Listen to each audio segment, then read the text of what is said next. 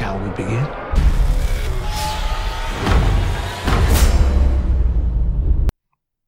Hey, everybody, and welcome to Legion Quest.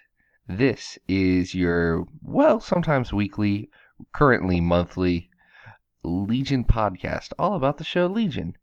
It is exciting stuff. I'm Zach Jenkins, and with me, as always, is Mr. Matt Sibley. Matt, how are you doing this fine morning? It is fine. It's beautifully sunny, and luckily the sun is not piercing through my room to the point where I can't see anything. That's exciting. So it's it's chill as opposed to the days where I'm like, this room is going to burn me like an oven. Yeah, so over here in the US, Mhm. fall just it, it kind of quit. Like it just decided it wasn't going to show up for the most part this year. So it's been uh it was hot, like it was 70s for a while, like last week. And then it Mhm. said, "Screw that, we're going to be cold now." And it Yeah, frost like- and everything. Whew. It's not ridiculous here, but I'm heading home for the weekend, and when I was just checking like everything, Mum was like, "Yeah, bring a coat because it, it's cold up up here," and I'm like, "Really?" Because I can like head outside with like a hoodie on and be like, "I'm this is too much." Well, that's that's It, it's, yeah, it's only like an hour away as well, which is insane. That's weird. That's some weird stuff. Hmm. Oh, so this is a podcast all about the FX show Legion, which we have become brutally aware of doesn't really do much when it's not on the air. No, but time stretch still, We I are guess. powering through. We are getting there. Yeah. We actually have a bit of tangential Legion news this week, so we're gonna address that. There is going to be this February a new Legion miniseries from Marvel Comics. It's going to be five issues, uh, written by Peter Milligan, known for stuff like Shade the Changing Man and X-Statix, and uh, with art by Wilfredo Torres. He's done a lot. He's done a handful of Batman '66. According to Comic Vine, he has a couple things in Lemire's Moon Knight, but there are so many artists on that at points that I can't recall. Which one was, was he? The uh, the shoot cab driver guy sections. No, that that was Francavilla. Uh, It doesn't say, but he was on like five, six, eight, and nine. So because Stokoe was the space stuff. yeah, this he must have been the uh, oh he must have been the Stephen Grant stuff. The uh, the Hollywood stuff. Okay, so he's got this he's got this like very clean style. Mm. That'll be interesting. It'll be it'll be cool to see if they Hmm. do anything weird with uh, Legion. Yeah, because this is the first time since Spurrier, yeah, it? first time since he wrote himself out of existence. Again. Hmm. Like, and I've heard people complaining about that, but on one hand, one hand, I get it because Si run is very, very good, and uh, if Hmm. you didn't get enough of us saying that last time, you should read it. But on the other hand, David's been written out of existence like twice before already. This isn't a new thing. It's like Mhm. complaining that Jean Grey's going to come back from the dead. Yeah, Jean Grey's going to come back from the dead. That's a thing that's just going to happen. Mm. And with the fact that like there's an omnibus out now, you kind of you can get Spurrier's in like a closed Oh. loop, and then it's not as if they did this the month after No. that. And they're freaking. Like there's been enough time. If you look at the solicits, they are pushing Spurrier's stuff hard. They have uh, the omnibus, which it's out already. And they Yeah. have uh, just solicited, I think, last month or the month before.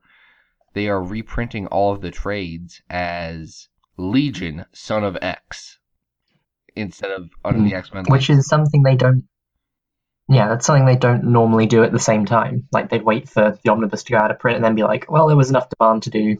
I can't trades." imagine the omnibus got a super large print run.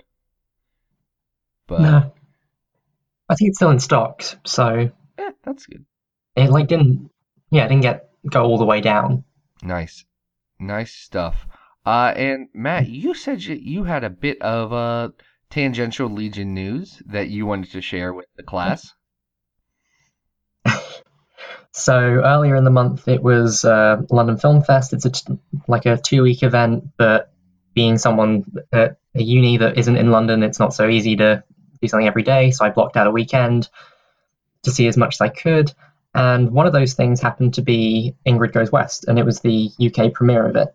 It played earlier in the year at Sundance. It's been out in the US since August, so presumably, you know, near the point where it's going to be on streaming and Blu-ray and everything like that.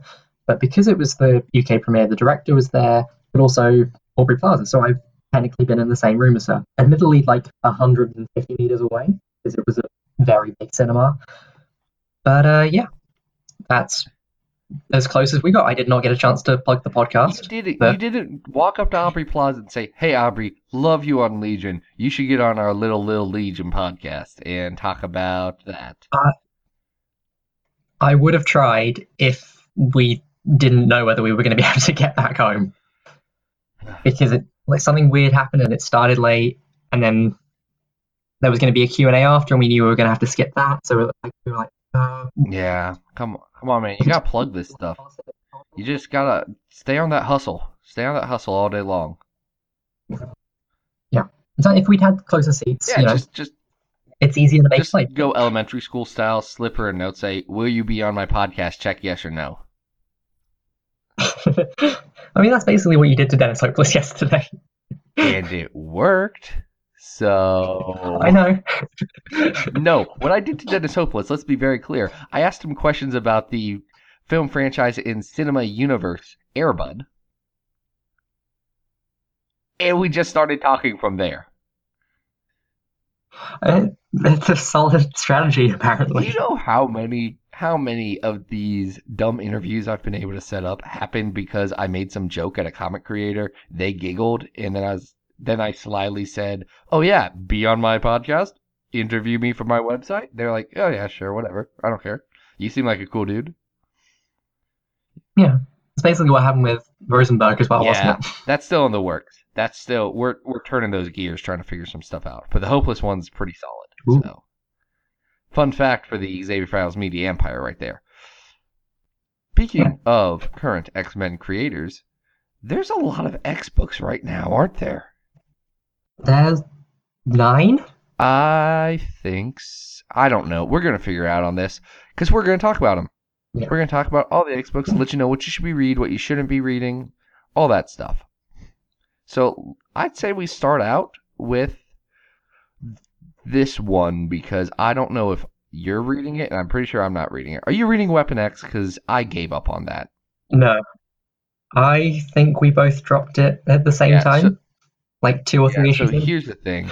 They immediately, with issue four, went into a crossover with Totally Awesome Hulk, and it's just not something I care about. Uh, Greg Land did the art for a while, and that's not something I care about. And then, It took like three issues to get the team Yeah. together.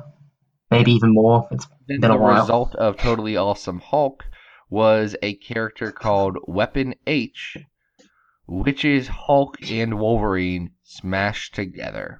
And I just. There's a weird level of dumb in comics that I'll accept. That's not mm-hmm. it. And then the fact that it's getting. It, there's No. going to be a Weapon H book. I'm just so not there for that. Like Greg Pak, I like you. I, I don't quite know how that's happened. it's it's amazing. Like Weapon X is selling really well too. Like Yeah. I know there's an audience for it. It's the Wolverine effect, well, is it? Presumably. Wolverine's in a lot of books. You can't uh you know, Wolverine may have been dead up until very, very recently, but you can't throw a cat without running into a Wolverine nowadays. True. There's many of them. Yeah. So Weapon X, I will say this for it. I've heard good things about the Weapons of Mutant Destruction crossover. Like it was a fun, Yeah. funny series. I've seen some panels from it that have made me chuckle, but I'm gonna read that on Marvel Unlimited and give you my thoughts six months after they're relevant. I mean, like I did look to check back in with it, and then I realized this the current arc was like the hunt for Weapon H. Yeah. And I was like, uh, let's let's wait until they move on to something else because I don't really care about this character who looks like he was made in a Flash character combiner or something. like he looks like something a child would make. this is It's like someone, you know, how you get to Wolverine is someone put like Wolverine on one side, knives on the other, boom. And then that moves, you know, to the first box. You have Wolverine, and then like, what if we combine it with a Hulk? I just don't and then no. we just make him look like photo-generated Doomsday. Yes. I just don't understand what the advantage to the Hulk is. Like, not to be a, you know, who would win kind of person, but the Hulk has a healing factor. The Hulk is a very large, strong thing. Is Mm. adding knives to the Hulk necessary? Like, I understand now he can cut things better, but did he really? Was that an issue he had? Uh, I mean, it's the one thing that Peter David never thought to do on his long and That's a arduous good run. point. That's a good point. Ah, so Weapon X, no, Right at the bottom of the list. yeah. Uh, I'd say the next thing, because I don't know if you're reading this, and I know I've only read bits and pieces, is Cable. What do you think about Cable? I think that the second that James Robinson was announced for Wonder Woman, it was like, oh yeah, you had like five months and you just needed to write a hundred pages. Because like it's it's some of his laziest work, and like he's It's very bad. like uh, Scarlet Witch would have finished a couple months beforehand. I adore that book. It has a similar style in that it's kind of one shots in the you know different setting, procedural like. And in the case of Cable, he was going through different time periods. Like there's feudal Japan, there's Mayans, and there, I think something to do with conquest. But it just it there was no like building in any way. It felt Yeah, decompressed. It was. It was like one issue of story. Like people talk about decompression. This is one issue of a Bronze Age hmm. book. Like not even that old. Like a 1988 or even up to like 90. This is like a one issue of an 80s or 90s comic. That, or if it was going to be, if a, like a modern writer was going to do something like this decompressed, there'd be more happening within each period. Yeah. It doesn't. there would actually be any sort of progression or character development. Like decompression works when you use it for one of two things I've seen. One, essentially just turning an entire issue into a very, very good action sequence, Hmm. which this book didn't do, and something like Moon Knight did. Yeah. Or using it to dive deep into character relationships and the character side of you know comics, which is good and should be done more often. But this book, I think I was flipping through issue two, which is when I officially dropped, and then I picked up issue three because it was on like a, in a dollar bin Hmm. already. Oh wow. Cable had like three lines, and it wasn't because the book wasn't focusing on Cable. He was in every scene, but it was just Cable's going to do this big long action sequence, but it's not going to be engaging. I will say this for Robinson's run. He, reading it, like just kind of uh, flicking back through the two issues that I read, it doesn't make me as mad as his Wonder Woman does currently. So Oh yeah, I'm not. I'm not reading that because one, I don't really read much DC, Mm. all things considered, and then two, I do think it's probably a bad idea to right after Wonder Woman has this huge movie thing and is a big deal to make an entire story about her secret brother. uh, the issue that came out this week has her in like the background of two TV monitors, if I remember correctly, and that's it. Huh? That's a. Mm. That's not great. It's going to drive me insane for like the next six months. Yeah, but Brisson's on cable now. Brisson's on cable with 150. I don't Mhm. mind Brisson's work on cable. Like we've only had one issue right now. Yeah. Uh, the the fun thing for the X Man fan in me is that he's killing the externals, which I love. Like anytime, uh, anytime a writer can go back and say, "Hey, we need cannon fodder. Can we just kill the people that everyone hates already?" No one's gonna feel Yeah, bad about the externals. Like No. Kandra's dead, and that's how this kicks off. Oh Mm. no! And it has Doop. It does have Doop. His Doop's very good. I'm Hmm. I like his Shatterstar. His Longshot's all right. Like I I'm so far I'm liking this with one Hmm. very large exception. And that's Jon Malin's art. Uh, yeah. It's It, he was on Thunderbolts before this, so he has maybe found a home with 90s esque books. Well, here's the thing. There's there's another artist who has been working with Marvel a lot recently, uh, Gerardo uh, uh, Sandoval, who does Oh, yeah. another '90s inspired. His is a bit more like uh, Joe Mad stuff, but Yeah. it's very '90s. But it takes the good of that style, like it takes the exaggerated, energetic, detailed work and it doesn't take the bad of that style too frequently where Malin's stuff The weird anatomy and odd character costuming choices. yeah it's it's not great so far i'm not loving this like i'm gonna keep picking up cable to see where it goes Mm. so far but this is not I think once the team's together. yeah yeah I, i'm interested in it not because of cable i'm interested about this team i'm also trying to figure out why Hmm. this is set in 2004 i don't know Mm, maybe it's somehow to do with Robinson's run. Like maybe he just decided, like, mm, no, there's not enough pages here for me to write all the way up to 2017. So we'll stay here. maybe maybe i'm not convinced of that But I'm never gonna find out because there's no way I'm reading those final three issues of his run. yeah i i need to read the last two but i'm not like i'll pick them up when they're on unlimited i'm not i'm not waiting through it but Mm, yeah cable yeah, I am I'm gonna see what happens with it, but it's kind of on the chopping block for me. Like it's already on the yeah. I would like Brisson to go.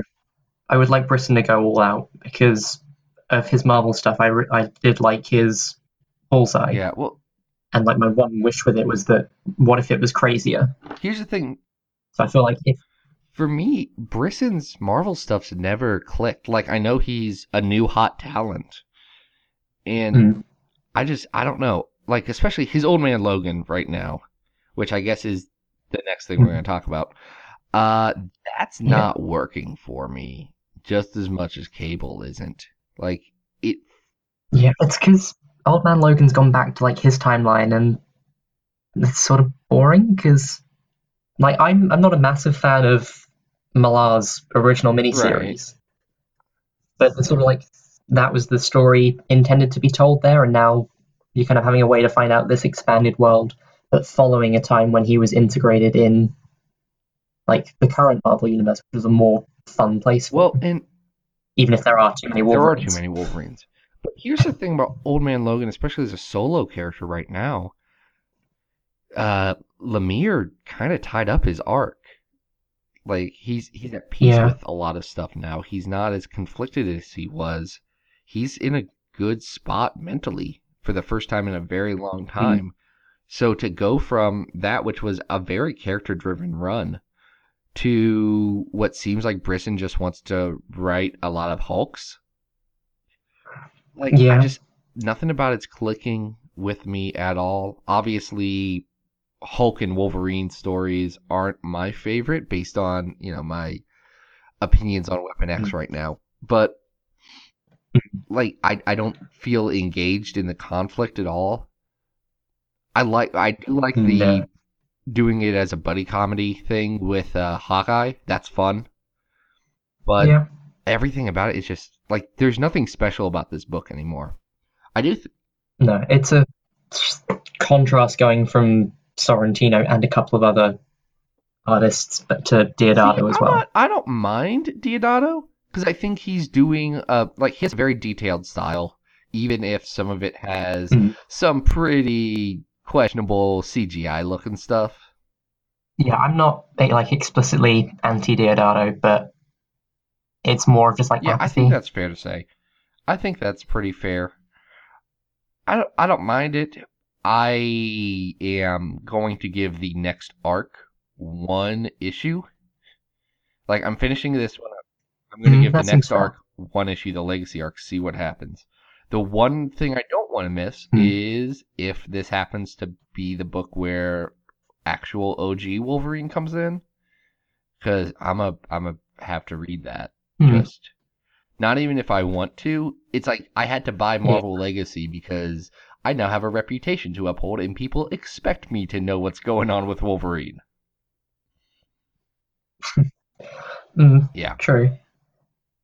For what it's worth, like Lemire's run would probably be near the very top of the list as well. Oh yeah, Like if it was, if we were just kind of like including it on there, it would presumably be like top five easily, maybe even top three. Yeah, no, uh, Lemire's run was very good. I think the ending was a little weak.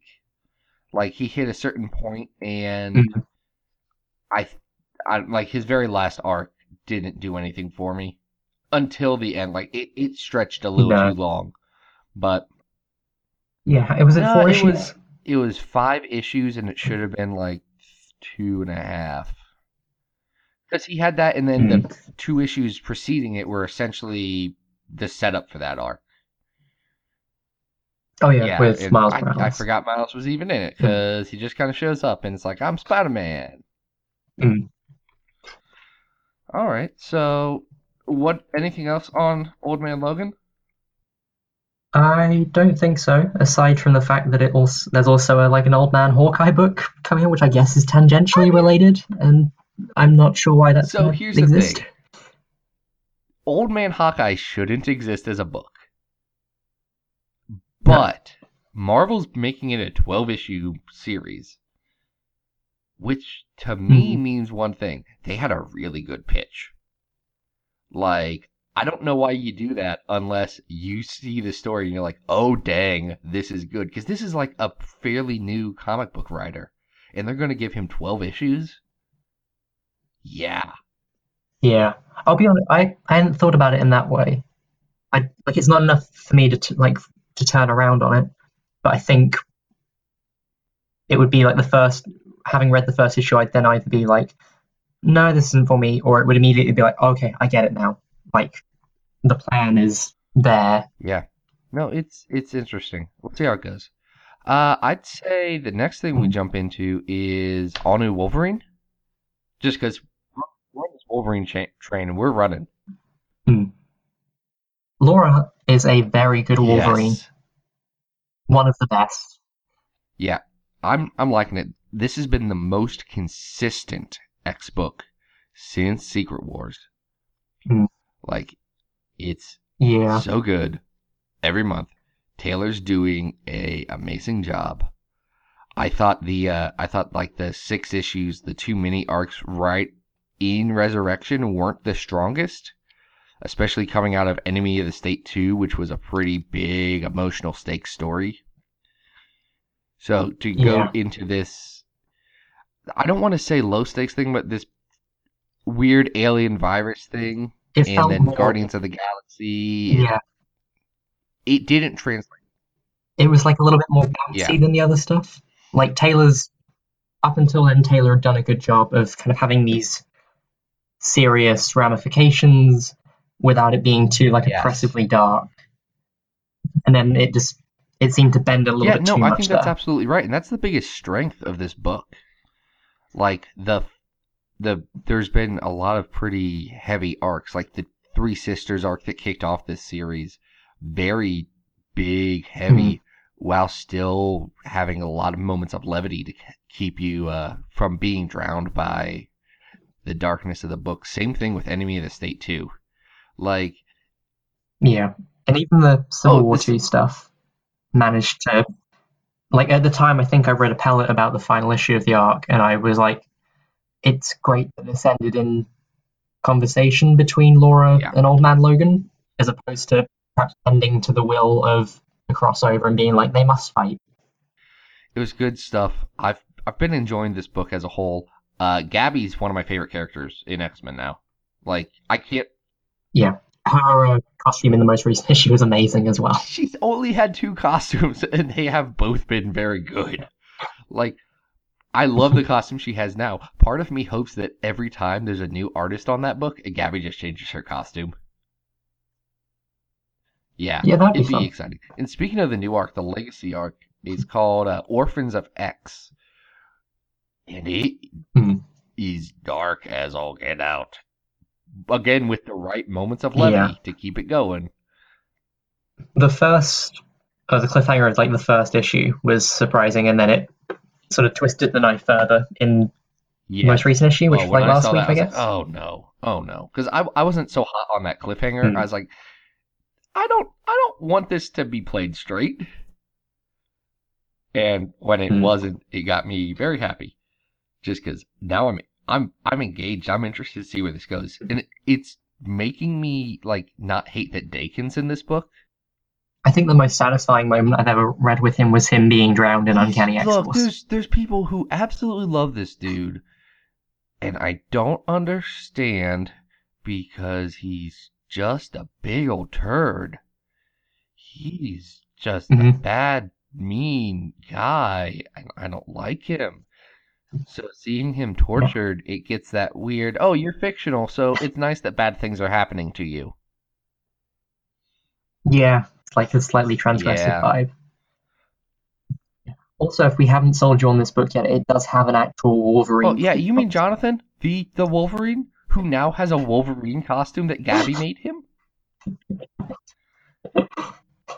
He's so great. Like the best pet since Lucky the Pizza Dog. Jonathan, the Wolverine that Squirrel Girl gave Wolverine because Squirrel Girl is just surrounded by people who can talk to animals and are named after the animals they can talk to. So she just assumed that Wolverine could talk to Wolverines. Oh, me and Jonathan can talk now, actually. I keep forgetting that. That that annual had uh, Spider Uh, Gwen those in were well, actually two separate issues. The- yeah, the Oh, Squirrel Girl one was issue seven of the main series, and then the there was a Spider Gwen crossover annual where they Um, essentially do a riff on the Ultimate Spider-Man story where Spider-Man and Wolverine switch bodies. It's great. Squir- or Spider Gwen twi- tries to uh, use Wolverine's claws at one point, but she has her fists up to her face, so she just stabs herself in the head and knocks herself out. It's uh, very good. This Tom Taylor is killing it on this Mhm. series, and the art's been the Yeah. art has pretty much had a rotating cast. There's been a lot of good good Mhm. team on it. I think uh, Juan Cabal, who's doing it right now, is one of my favorites in a long time. Leonard Kirk did some good work with the series uh, recently, it was the first Yep. Resurrection Arc Yeah. artist. and but I mean, Hmm. here's the thing: David Lopez did the very first arc, and David Lopez is really, really good. So it's Yeah. a little disappointing that he didn't stay on the book because I don't know what he's doing right now. Uh, I can't recall. So you know, David Lopez, if you're not satisfied with your current life, please come back to draw all new Wolverine. So that that's what I think about all new Wolverine. You should buy this. Do we want to keep this solo train going, or yeah, sure. let's let's talk about Iceman?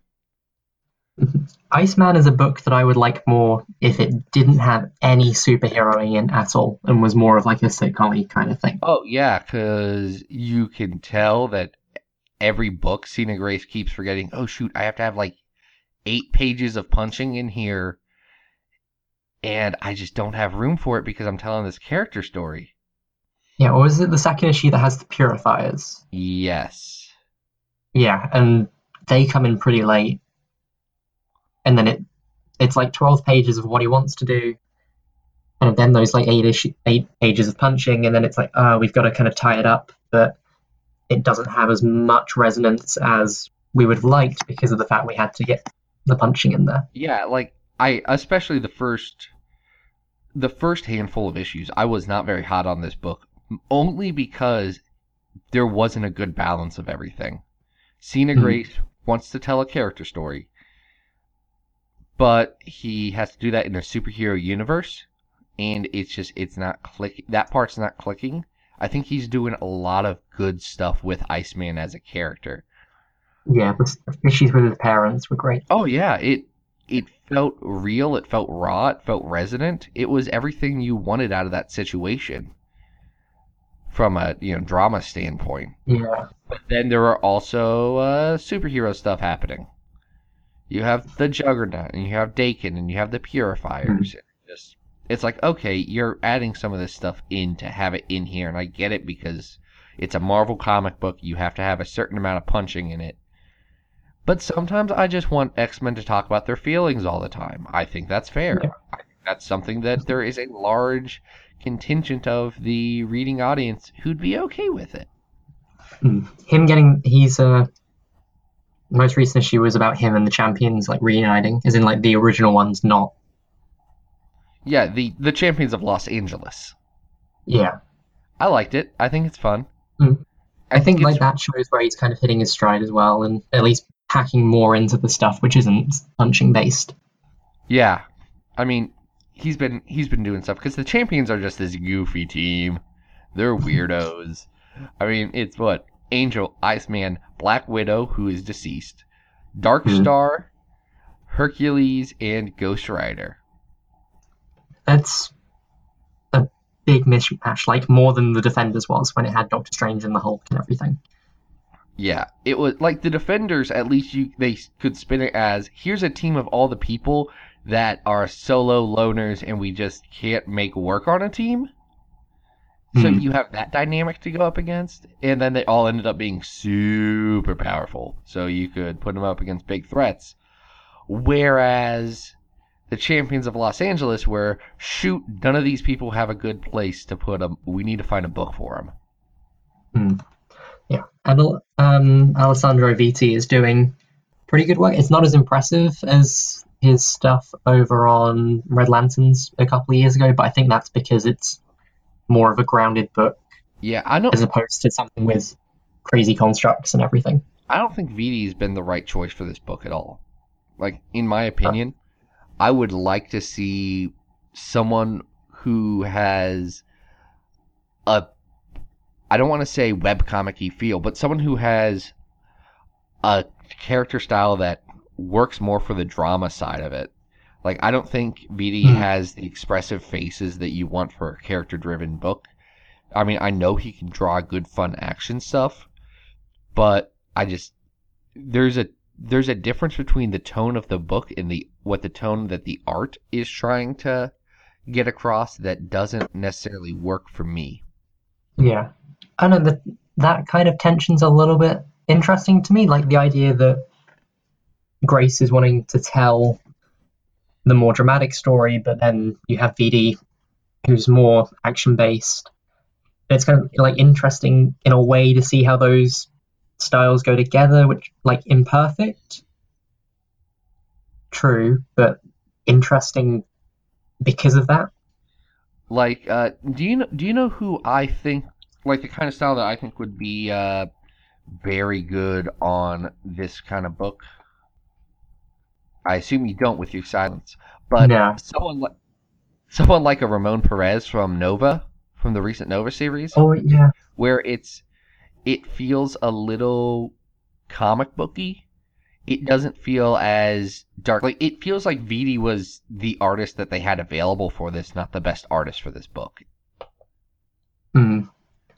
Uh, I I guess like compared to the rest of the lineup, he's the one that wasn't so 90s based. Like I know the Re- Resurrection's not exactly harkening back to everything from the 90s, but that like the Right. fact that Gen X is there, the Golden Blue, like that stuff seems more thought out in a way. Yeah, I mean that's fair. That's a fair thing. But I mean, Iceman, I think is a book that you should give a chance.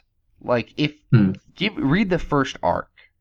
Don't quit after issue one if it's not for you. Get through that first arc. See if you like it by the end of it. If you don't, that's fine. Not every book's for everyone. But you know, take a look at it.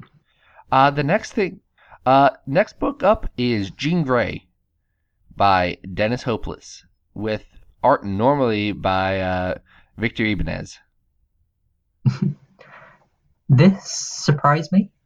I don't. and I like I was expecting it to be good anyway because Hopeless found his stride on Spider Woman, Yeah.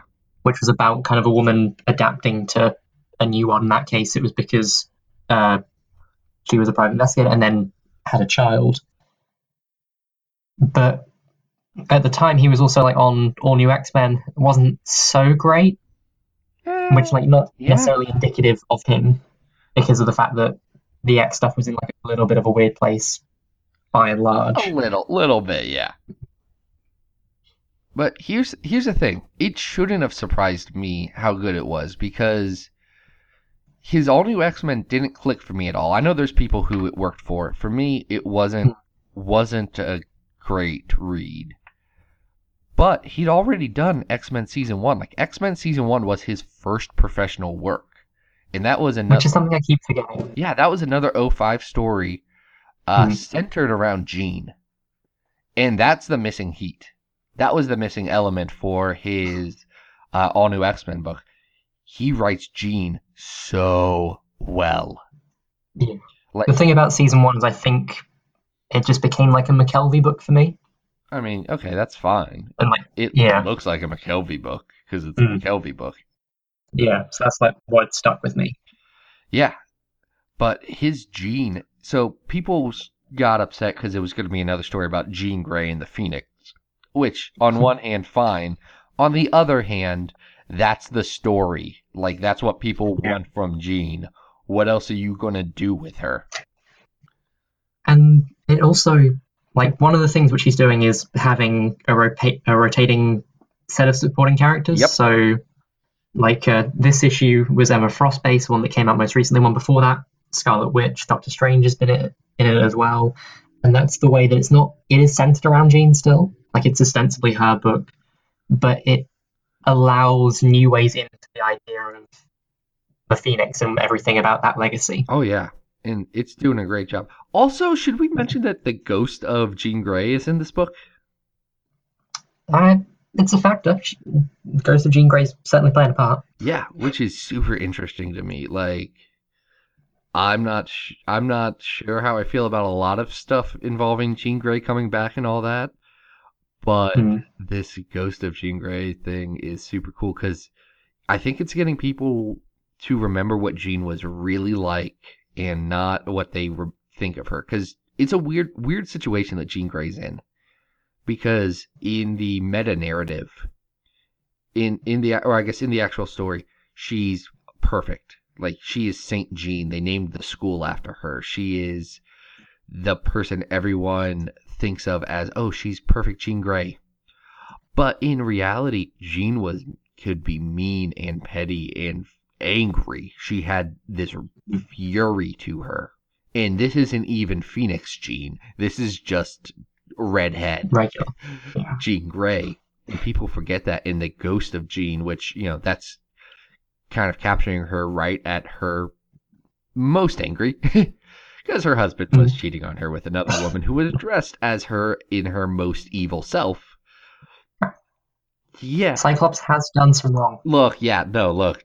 I think Cyclops has some very valid points about the position of mutants in the Marvel culture. I also think Cyclops maybe should have listened to the PR person that he specifically hired a little bit better because he did a very bad job understanding how people are going to view decisions that he makes. Hmm. But yeah, this Jean Grey book is a lot of fun. Victor Ibanez's art is beautiful. I love his stuff. Mm. He draws Yeah. this teen Jean perfect. It's so fun. I'm I'm enjoying this book every single month that it comes out. Yeah. My favorite issue of the month, or of the run so far, is probably the Scarlet Witch one.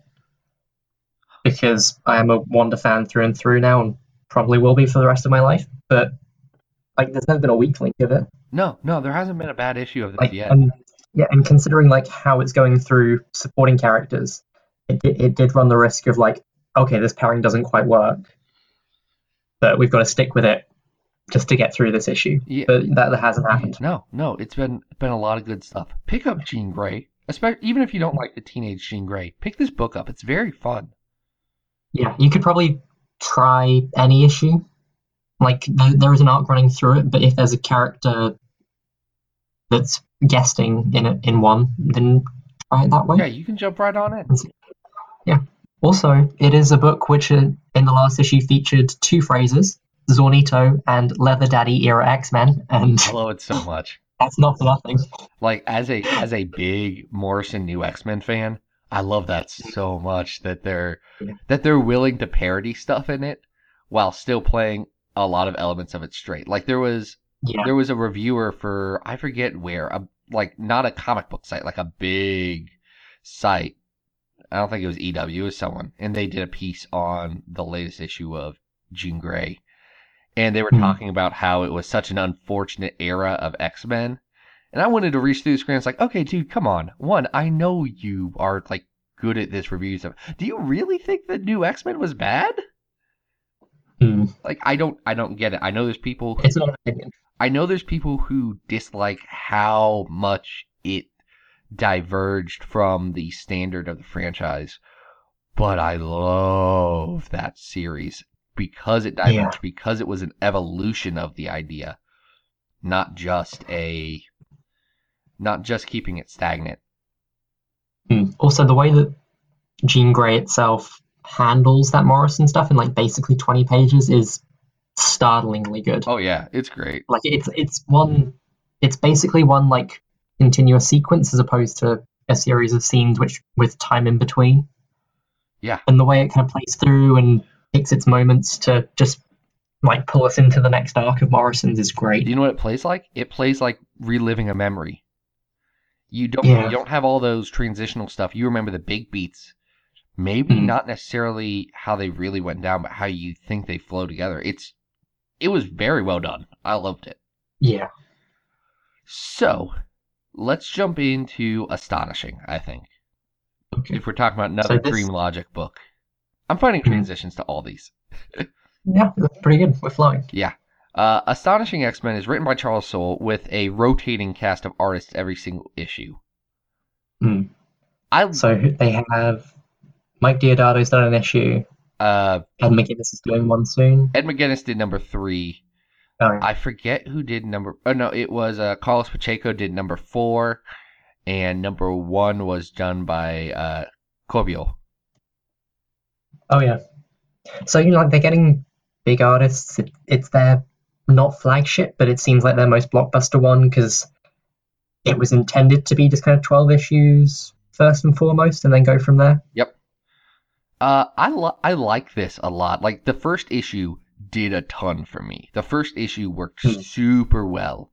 Uh, cause it's it's this big blockbuster action sequence, and you get some fun last page reveals, like the Shadow King from Legion.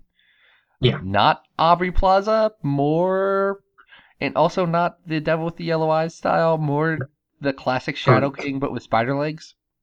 Yeah. Uh, he's in it. It's this.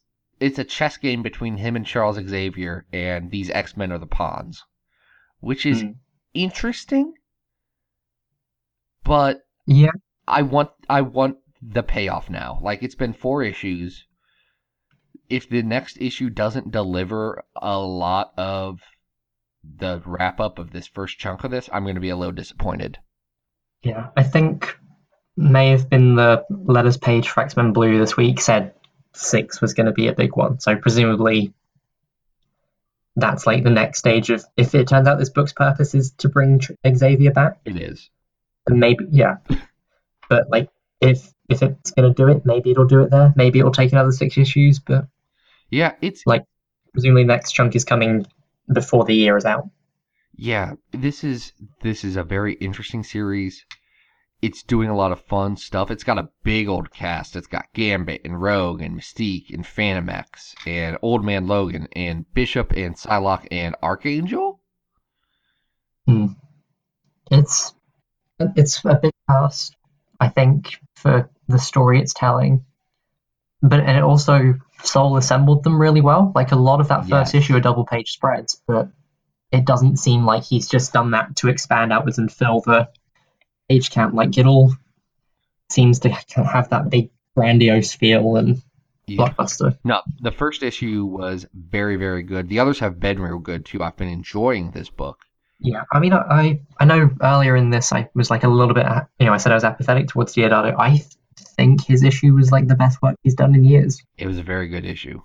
Yeah. But yeah, Astonishing's a lot of fun. I like it. You should Yeah. read it. It's if you I, I would say if you only read one like classic X Men team book, this is probably the one for you.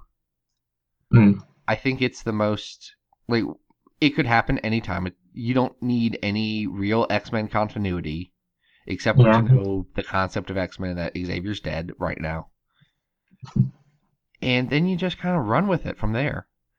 Yeah, like uh, the worst thing I can say about the run is that issue three was Old Man Logan focused, and because of the number of Wolverines, it I was like, uh, it's not bad, but Not even it's not as engaging as it could be. But the number of anyone who's picking it up in tra- the number of Old But- Man Logan books. There's four, and the miniseries with Deadpool that just came out, and he's been guest Oh, yeah. starring all over the place. Like I, I get it. You're not going to say anything new about this section of Wolverine.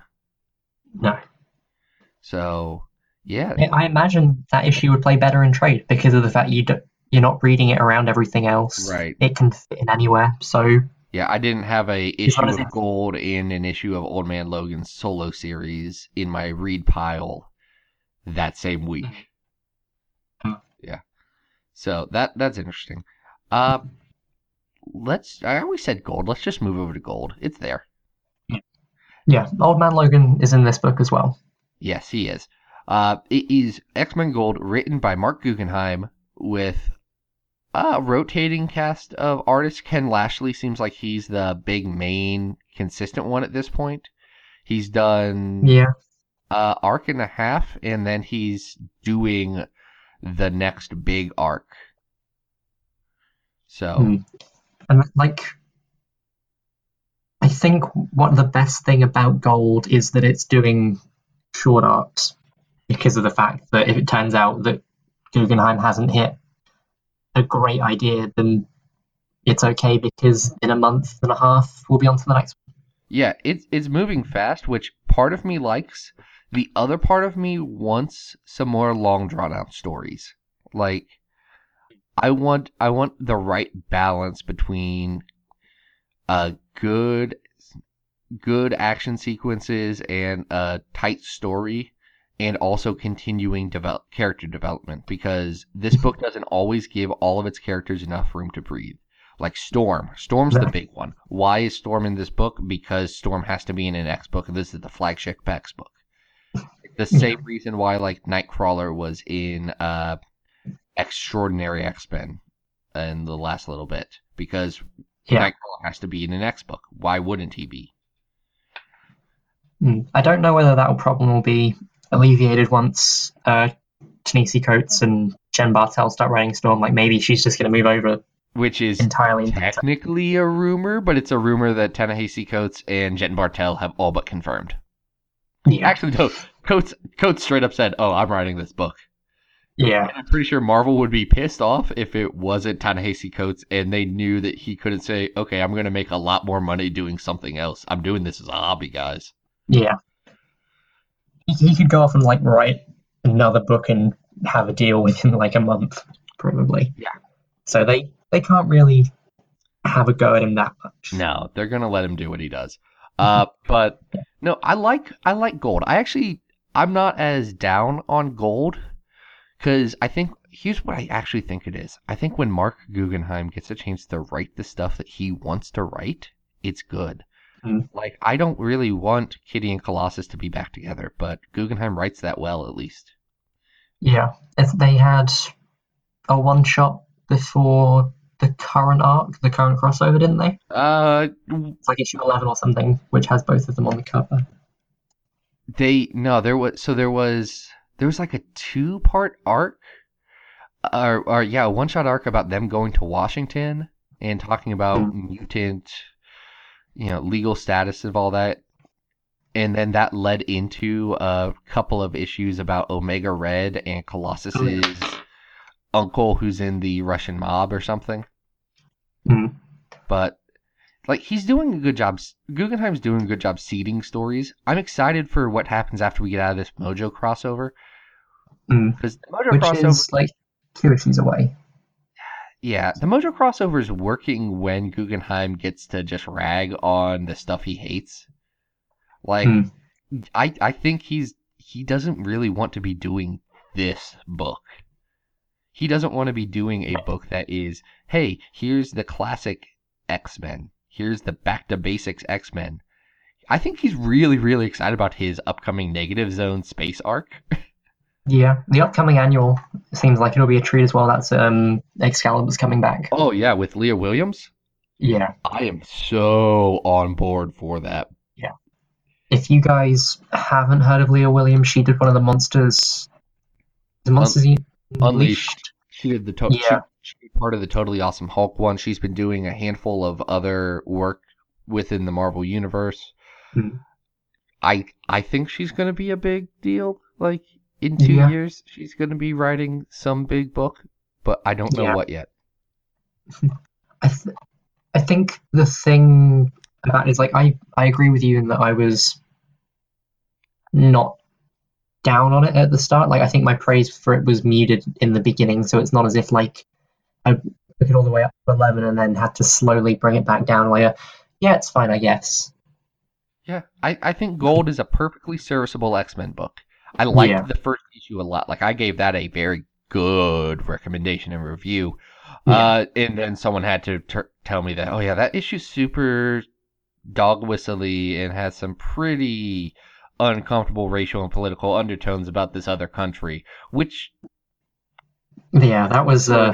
I think I think that's one of the things which maybe is a reason that I've like as a not just thinking it's okay, but kind of keeping it at arm's length is because I had like that unease for the first six issues where I was like, I don't want to review it because I like I don't expect them to take a pull quote from an issue four review, but if it turns out that it was sort of like there and like does it read like I'm endorsing Syaf even if it's not about his art? Yeah, and to be to be clear, this seems like a hundred percent a case where Adrian Syaf was a rogue agent doing his own thing, doing something that it would be unreasonable for most people to catch unless you're deep deep into Indonesian politics. Because this only got caught because people from Indonesia said, "Hey, this is kind of this is kind of horrible." Yeah. Like it was like it was like a Reddit post, and then it hit Bleeding Cool and everything. Like without that, I think it would have gone gone unnoticed. Yeah, yeah. And to be fair, Marvel Marvel's response to that I think was about as reasonable as could be expected from them. They Considering it was a like, weekend as well. Oh yeah, I reached out to them and said, Mhm. "Hey guys, uh, what's going on with this?" And they said, "Hey, we thank you for reaching out to us on this. We're sending this as a big press release, but we wanted to get it to you first since you or to you since you did this specifically. Here's our official statement. We think this is kind of messed up. Mhm. We don't endorse this at all. We're solving it. It's Saturday afternoon. Mhm. We're, we'll have we'll have more." Yeah. Yeah. So gold, I like. I don't love it. Uh, no, So it's, it's like it's enjoyable, but I did have to take a look through the covers and synopsis of the issues just to remember everything that had happened. Like I knew they'd been involved in Secret Empire. They were barely Or they- involved in said- Secret Empire. Yeah. Like all Secret Empire did was give it so that Marc Guggenheim didn't have to write an additional part for uh for why they were trapped at the school. He's like, "Oh, Mhm. uh, Darkforce Dome. Let's just keep going." Yeah. Uh, do you know who else tied into Secret Empire? Uh, I do not. It was X Men I've- Blue. It was X Men Blue. Oh yeah. Uh, I uh had forgotten about Secret Empire since it ended, and then realized that this was the week that the hardcover came out. It's So- also the week that it's finally kicking off on Marvel Unlimited. Oh. So I'm I have to drag myself into that. yeah. It uh. You've got issue four to look forward to, I guess, and I I did technically like issue zero, so Look, like I'm I'm just this is the last thing we're going to talk about Secret Empire because it seems to come up on here more than it should for a Legion based podcast. Uh but the Captain America run leading up to it, I don't like. Like I don't think everyone kept telling me how great it was. Eh, I, I don't think it is. I don't think it's I don't think it's amazing. yeah, I can't call it good now. Yeah, and so I, I'm gonna give Secret Empire a fair shake. I'm gonna read the stuff on Unlimited because I was gonna do that anyway. Mm. But I'm not looking forward to it Mm. because my only exposure has been uh the X Men stuff, which was Gold and Blue, Hmm. And Blue is the other flagshipy book. It's the Yeah. 05 book. It's written by Cullen Bunn. Uh, it's got again, it's bi-weekly, so it's got a rotating art staff. I don't think anyone's been sticking around for more than a couple issues, No. Which is had- a They had like of the Blue opening and three Gold. issues. Yeah, they had like the opening three issues, which was kind of getting acclimatized to the situation. Magneto. They had stuff with Jimmy Hudson. There's Beast and Magic issues, which you know had Blind Spot, and then there was the Secret Empire stuff. It's like Yeah. four arcs, and then they're now in the uh, Mojo crossover with Gold about Mojo. Here's the thing Blue is doing a lot of stuff that should appeal to me. Like, the overarching thing involves a dropped plot thread from Cullen Bunn's Ultimate Comics Wolverine Jimmy Hudson miniseries.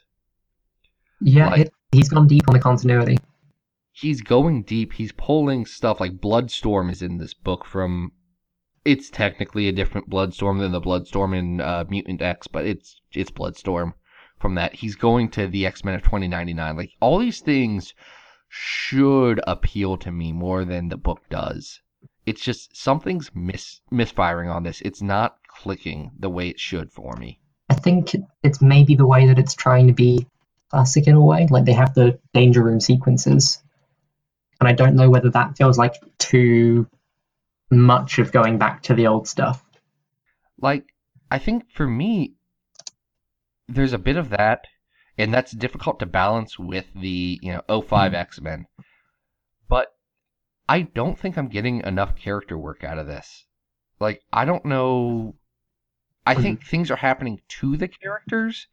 The characters are just kind of along for the ride and the most character work you get is Jean and Scott saying, "Hey, it's weird that we are like this big romance thing in everyone's eyes, but we're still teenagers who don't really like have all that together. Yeah, I think it it's become like kind of plot heavy the more threads he's had to introduce, Yeah, and then there's a lot of threats going on. does Jimmy Hudson show up at the end of the first issue, and then it yeah that Yeah. kind of works as like a seed, and then into the second arc. So it's getting there. It sounds like these things are just happening out of nowhere. You know, when when this all ties together, I think Mhm. it'll be fun. Like I Yeah. trust Cullen Bunn, but I need this to start to. When they get out of this uh, Mojo verse arc, either this new cross time caper better be very good and keep me Mhm. going, or he better start tying up some of Yeah. these loose threads because you you can string things along for a while, but once you get to once you get to like 20, 24 issues of unresolved plot threads, I start to get a little antsy. Like, okay, you gotta tie up at least Mm. one or two Especially of considering he did Magneto, which was like 22 issues at most. And there's like a ton of ground covered in there. So, you know, Yeah. difference between a Yeah, solo book and a team book, but for for a book that is bi bi monthly, this is not moving Mm. fast enough. Like the overall Yeah. plot. but again, like at least the arcs are short, so it's not as if like it's taking three months to resolve each of these. Yeah, yeah. It's a Hmm. weird balance. I don't think they've figured out the right way to pace these bi-monthly. I think one of the things they may be hurt by was that they, like, maybe stuff will become more relaxed when we hit the end of the first year of Resurrection. Like, like maybe, I hope so. Like they're both going into Yeah. longer arcs now, which is like right after this Mojoverse thing, which I'm Yeah, so part of me to. thinks they were maybe like they decided on the Weapon X crossover first because it, Mac was writing both, and then they also wanted to hit the Gold and Blue one as well by the end of the year, and so they needed to go speed. Oh, and then and then Blue is tying into Oh, yeah, Venom. It's a very odd choice. I'm not looking No. forward to that. Like, here's the thing. One, Cullen Bunn added me about this, which was very weird because I did not tag him in my thing saying, "Uh, I do not want a Venom X Men Blue Hmm. crossover." That was a little odd, but then it's also going to be Starjammers are in it, so that that turns it around a little bit for me because I do like the Starjammers. That's- Uh, that's that's blue in a nutshell to me. What any other Uh, thoughts, none that Matt? stick out, I guess. Like the the first trade is Alright. out for people. Second one is out Yeah. soonish. I believe. Yeah, like this time next month it'll be out. So if like Yeah. in most of these cases, if you want to catch up for Legacy, you can do it pretty quickly. In some in some cases, like Cable and Iceman, the trade will be out soon, and then it'll be a couple issues. Astonishing hasn't finished its first arc yet. Even all new Wolverine's like four trades worth the most. Something like that.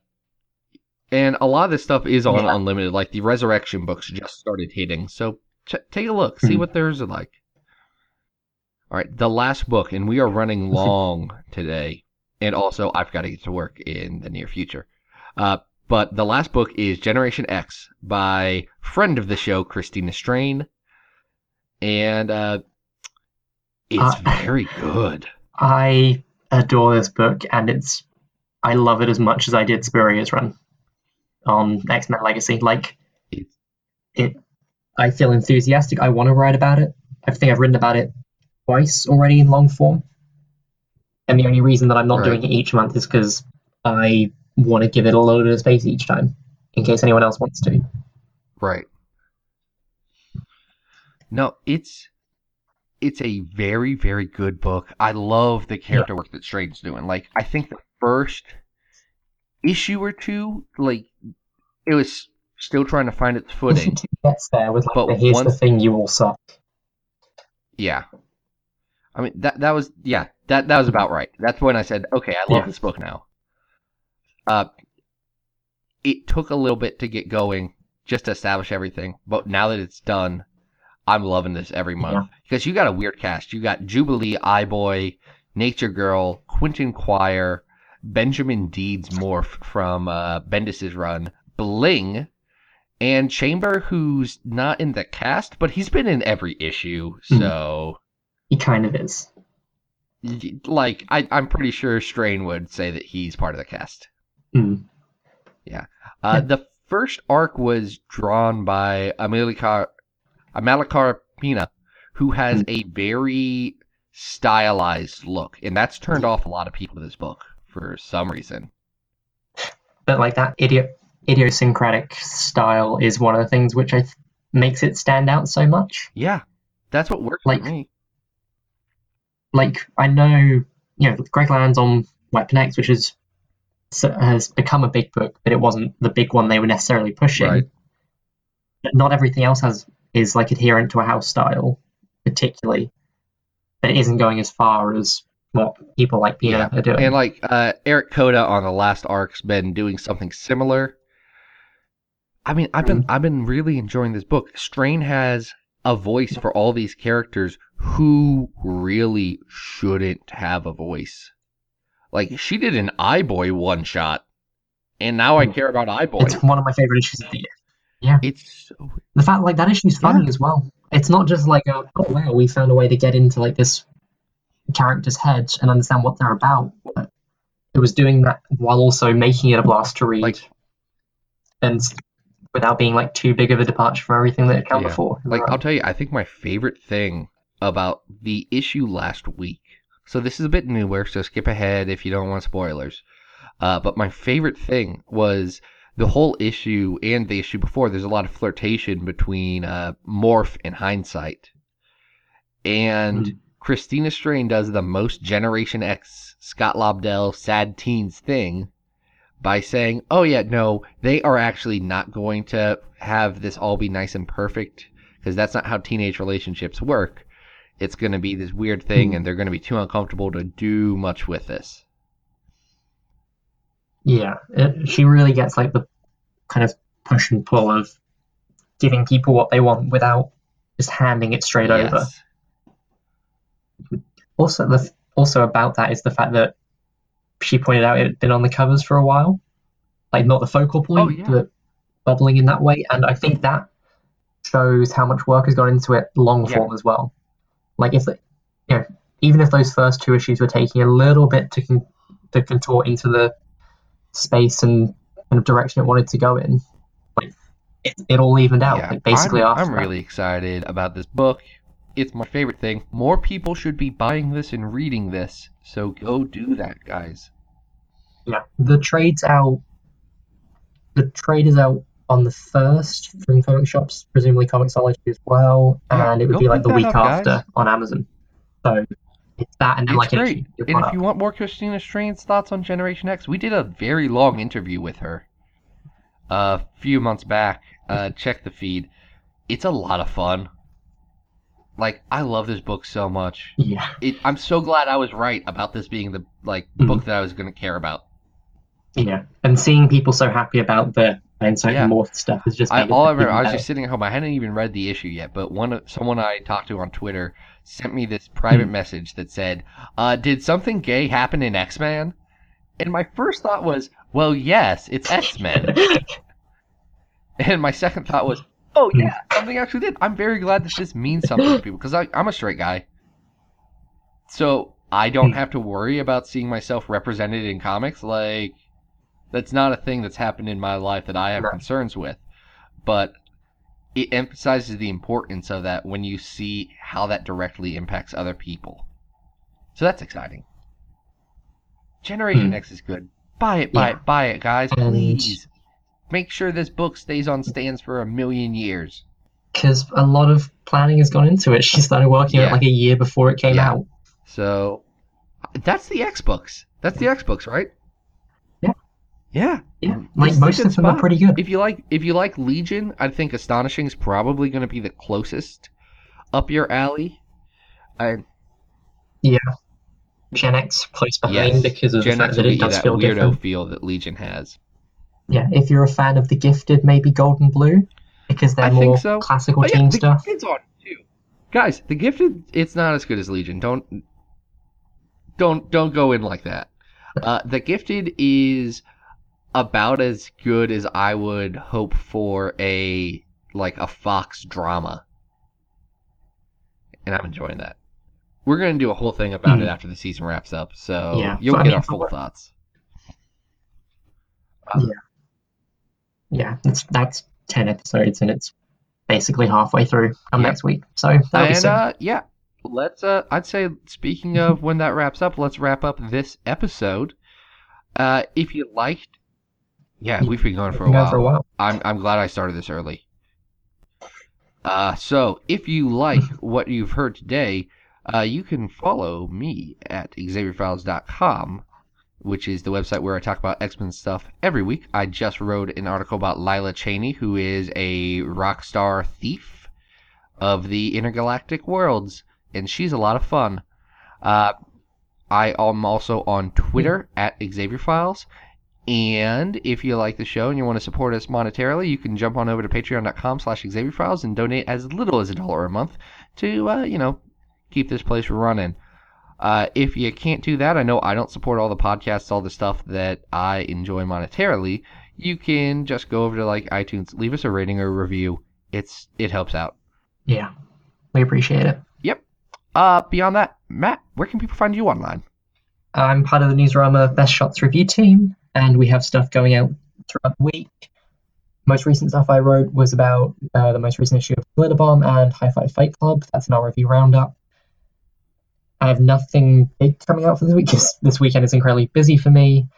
But I'm also on Twitter at Matt underscore Sibley, where I tweet intermittently. I'm trying not to be too online, but I did recently go through the entire Marvel Cinematic Universe movies and there's like a reevaluation and there's like a big long thread of my thoughts which you should be able to find if that's something that interests you. Yeah, you got I have some takes. right. I do not agree with a lot of what you say, but that's fine. That's what the world's for. Uh, also, if you like this stuff, I forgot to plug it. Uh, I'm running another podcast called Battle of the Atom. That's a weekly X Men podcast where me and my co-host Adam Reck sit down and talk about three different X Men stories, and we put them on our big old list of every X Men story ever. I've been enjoying it. It's a lot of fun. You might too. You guys had an episode with people who worked on the X-Men animated series which was very interesting. yeah, it was a fun little interview. Got that was exciting to do. So if you're interested in X Men TV shows, go check that out. Uh beyond that, I think that covers everything. Next Yeah. month, are we talking about the Inhumans show? Uh, yeah, we're uh, we're pivoting. I'm gonna have to finish watching that. Okay. I yeah, we may well we will hopefully have a guest as well. Yep. So uh, if anyone else wants to like catch up with Inhumans to be prepared. I humbly apologize that you feel that need, but thank you for your service. We'll get through it. Yeah. Until It's then, yeah. Until then, this has been Legion Quest. We'll see you next month. David, David. Shall we begin?